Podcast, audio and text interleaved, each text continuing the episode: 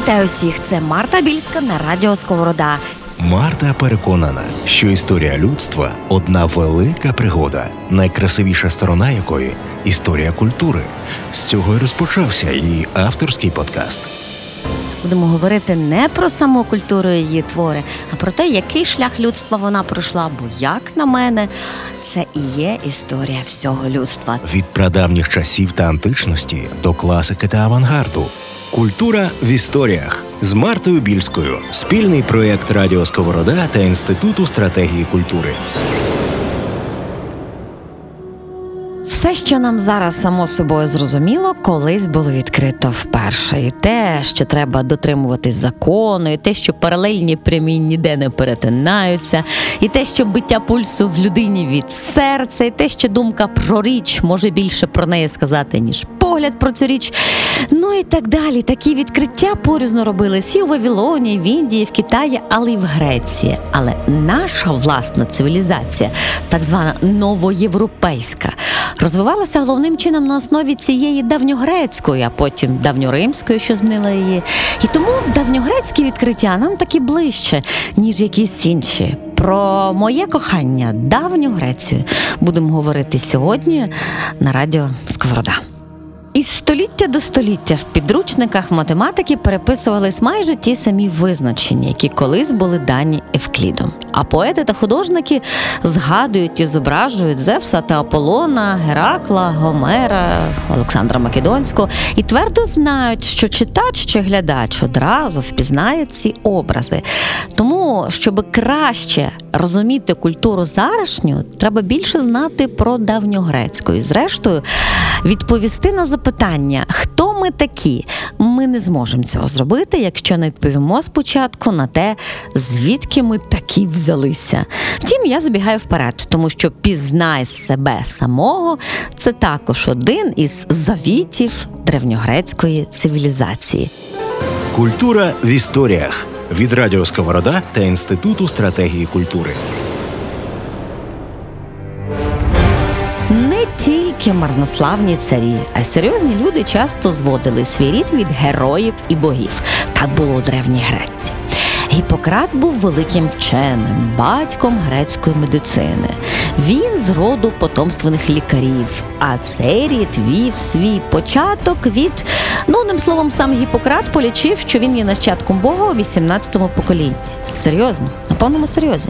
Якщо рахувати роки, то так і вийде. Бог жив незадовго до Троянської війни, і справді в Іляді написано, що син Бога Акспелія був, так би мовити, головним лікаром грецького війська під Троєю. Знаєте, великого яскравого метелика Махаона. Так ось його названо на честь цього самого лікаря напівбога Махаон. Найвідоміша у світі хронологічна таблиця, параська хронологічна таблиця, вона дуже точно вказує на момент, де закінчується міфологія і починається історія. Бо швидше за все це згадковий рік. 1128 переселення дорян на чолі з царями Геракліда в Пелепонесі. Загадково, бо якщо хтось із вас і пам'ятає, хто такі Геракліди, то навряд чи уявляє, що це було за переселення. Переселення було це справді як міфологія, а вже історія. Греки не споконвічні жителі Греції. Вони прибульці.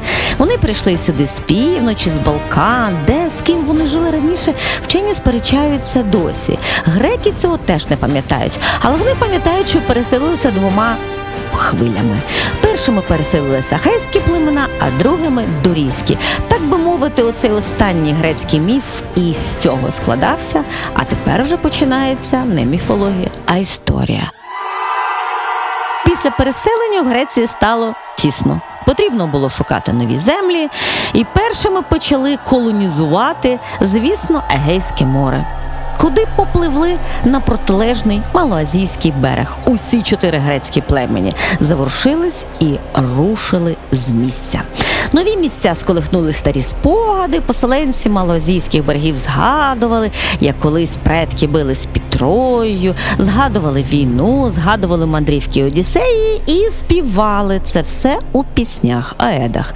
Вони передавалися з року в рік, покоління з покоління, пісні за піснями, і таким чином з'явився на світі бродячий сліпий оповідач Гомер. Той, хто вперше створив замість коротких пісень дві великі поеми епопеї. Ви всі знаєте Іліада про Троянську війну і Одіссея про зворотні мандри героя. А ось про Гомера ніхто не пам'ятає нічого достовірно, навіть місце його народження.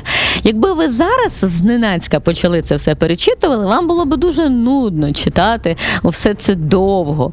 І це не випадково, бо сучасники Гомера відчували рівно навпаки. Між ними і міфічними часами лягла неперехідна грань. По цей бік будні, труди, гніт, бідність, засилля, а по той бік подвиги, велич, багатство, пригоди. Кожен могутній шляхетний, кожен герой. Тому поеми Гомера такі довгі. Тому вони такі докладні.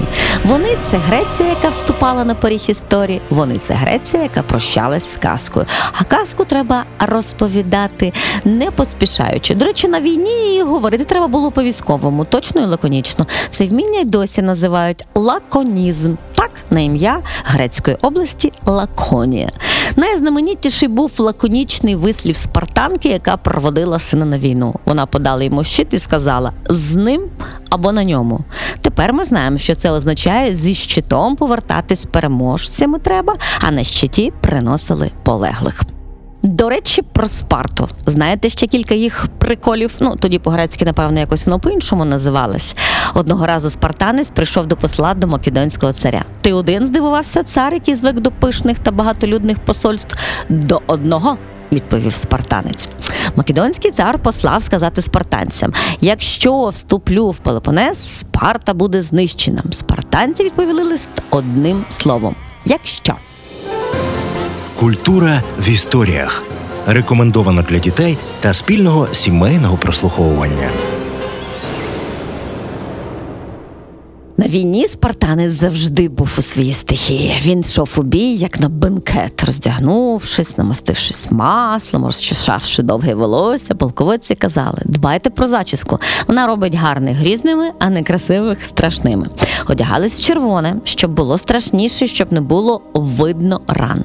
Спартанці перші навчились битися строєм, фалангою, а не кожен сам за себе. Спартанець Леонім, славнозвісний, у бою заніс меч над ворогом, але почувши відбій і відсмикнув меч. Краще залишитись в живих ворога, ніж не послухатись команди. Так вважали спартанці. Спартанці також запропонували у подарунок бойових півнів, бо сказали, півні б'ються до смерті. Але вони додавали після того: подаруй мені тих, хто б'ються до перемоги. Про Спарту я можу говорити безконечно, бо власне Афіни і Спарта два, як на мене, найцікавіші періоди життя древньої Греції. Але греків об'єднувало одне багато богів. Коли їх питали, хто ж головний, греки казали 12 олімпійців: Гестія, Гера, Гермес, Деметра, Арес, Артеміда, Зевс, Афродіта, Гефес, Аполлон, Посейдон та Афіна. Ви думаєте, цей список був твердий? Ні. Раз у раз у нього включався, наприклад, Діоні замість Ареса або Гефеста. І список цей був неповний. У ньому ще були божества природи, які часто набагато ближчі людині. У кожній річці жила своя наяда, в кожному дереві дріада, у кожній скелі ореада. Фу, які гарні слова. І через багато століть, коли імператори і церква наказали людям бути християнами, селяни, зітхавши, зрікали Зевса і Аполлона, але довгий час ще потай ходили в гаї, молитись деревам і струмкам. Власне, ця історія вже дуже близька і нам. Але на цьому пригоди древньої Греції не завершуються. Піду зі струмком поспілкуюся. Культура в історіях з Мартою Більською. Спільний проєкт Радіо Сковорода та Інституту стратегії культури. Від прадавніх часів та античності до класики та авангарду. Коли та чому люди почали співати, танцювати, малювати, як це розвивалось і до чого дійшло. Краще ніж Марта, про це не розповість ніхто. А що буде далі? Залишайтесь на цьому подкасті, аби знати все більше. Рекомендований для дітей та спільного сімейного прослуховування. Кожен другий четвер на SoundCloud, Google та Apple Podcasts.